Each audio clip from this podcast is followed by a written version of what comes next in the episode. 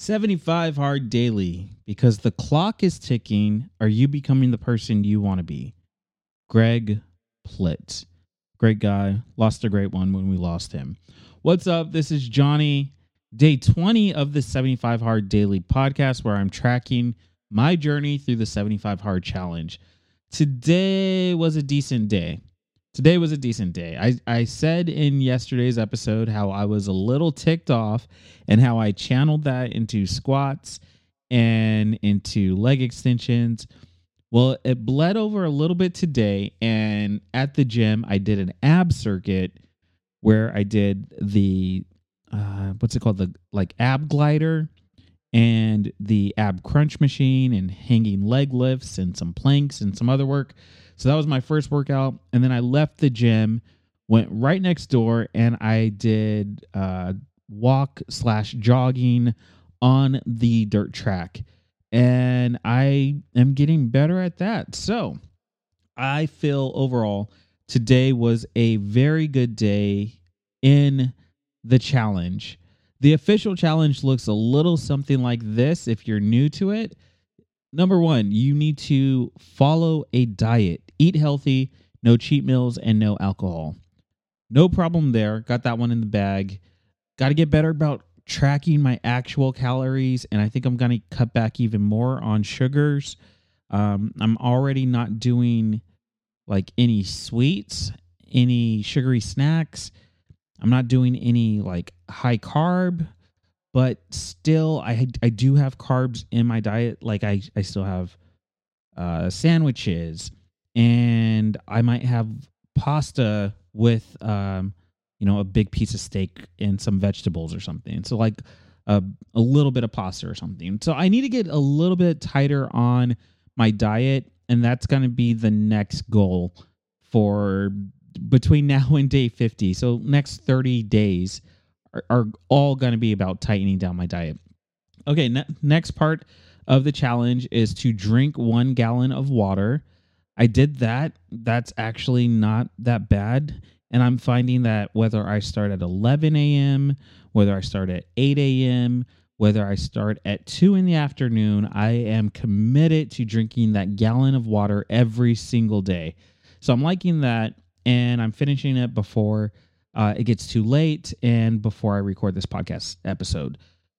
Uh, number three, two 45 minute workouts, one of which has to be outside. I just told you that. I went to the gym, did an ab circuit, and then left the gym and immediately went to the track next door surrounding the fields and the baseball diamonds. And I did some running on that. Ran as long as I could, and then I would walk for a bit just to catch my breath.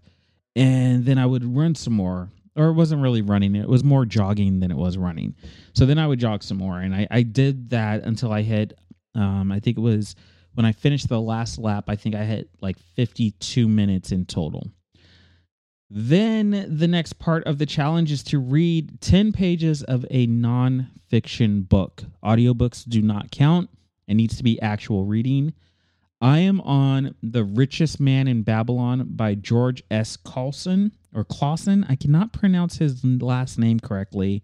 And I apologize to any fans of his or anyone else who has read this book or anyone who's judging my enunciation of this guy's name. So apologies there. But I'm reading this chapter right now.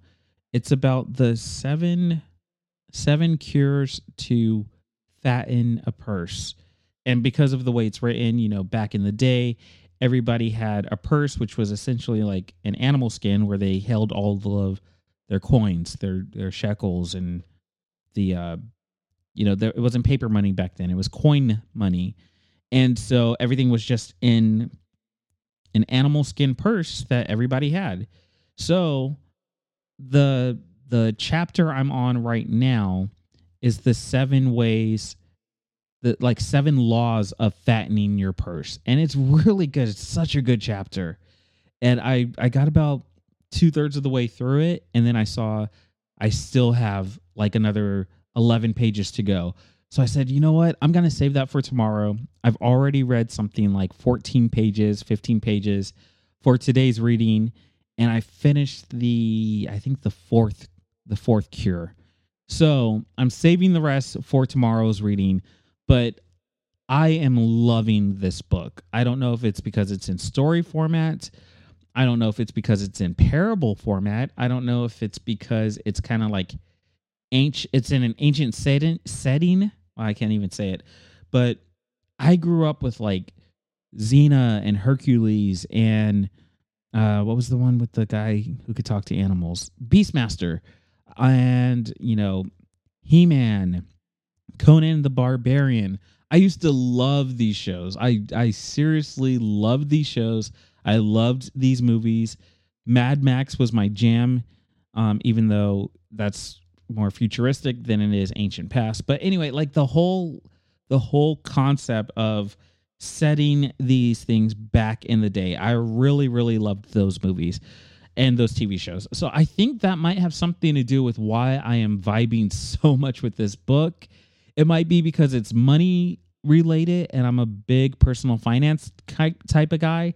I love reading about how to uh, make more money, how to make your money work for you, how to grow your own investments, how to plan for the future, so on and so forth. So I love reading about that type of stuff. It, it really, it, it's something I didn't learn as a kid, and I had to come into my own as an adult.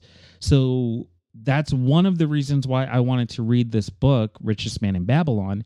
And then I heard it mentioned everywhere. And in fact, on today's, um, I think it came out a couple of days ago, but today I listened to the latest episode of the uh, Bigger Pockets Money podcast, and they brought up the book like four or five times. Uh, the person they were interviewing brought it up like three times. The host brought it up two or three times. It was a great, great interaction and, and even more validation about like, yeah, that's a good book and it was a good choice. So again, I'm happy with Richest Man in Babylon. And I got my 10 pages of a nonfiction book in today. I actually got like 14, 15 pages in, and I'm saving the rest of the chapter for tomorrow because I, I, I, I'm enjoying it so much, and I just didn't want it to end. So I'm like, let's stretch it out a bit. Uh, take a progress pick. I got that done, but you know what I realized is that they are all on my camera, and I have a few on my phone from when I was like at the gym or at the gym at work, and I need to I don't know, pull everything into one folder and maybe even label it, um, you know, for the day. It'll be time stamped because my my camera timestamps all of the files. But even still, like I should I should offload that probably for day 25. I think I'm gonna do that. Yeah, I'll offload it for day 25 and kind of back up all of those photos all at once. Um, the first 25 days so yeah, I, I took a progress pic, and now here I am recording this podcast episode. That is not an official part of the challenge, but what I wanted to do for myself was document this journey in public.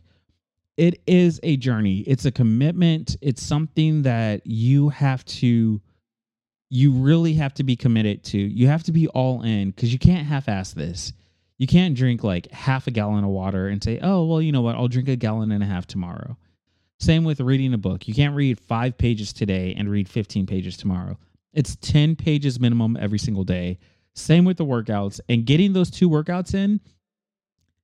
It's not difficult if you make it a point. If you make a point to get your two workouts in every single day, it's not impossible. You just have to be intentional about doing it.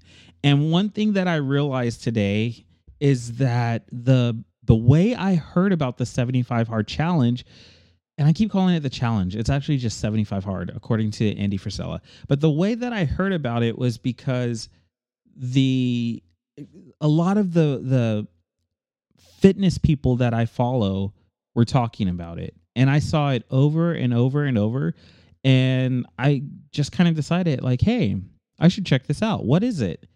And then I was like, well, let me do it right before my birthday. And then I said, no, let me do it right after my birth. Or actually, first it was, let me do it in time for my birthday, which is early June. And then it was, no, um, let me just go ahead and start.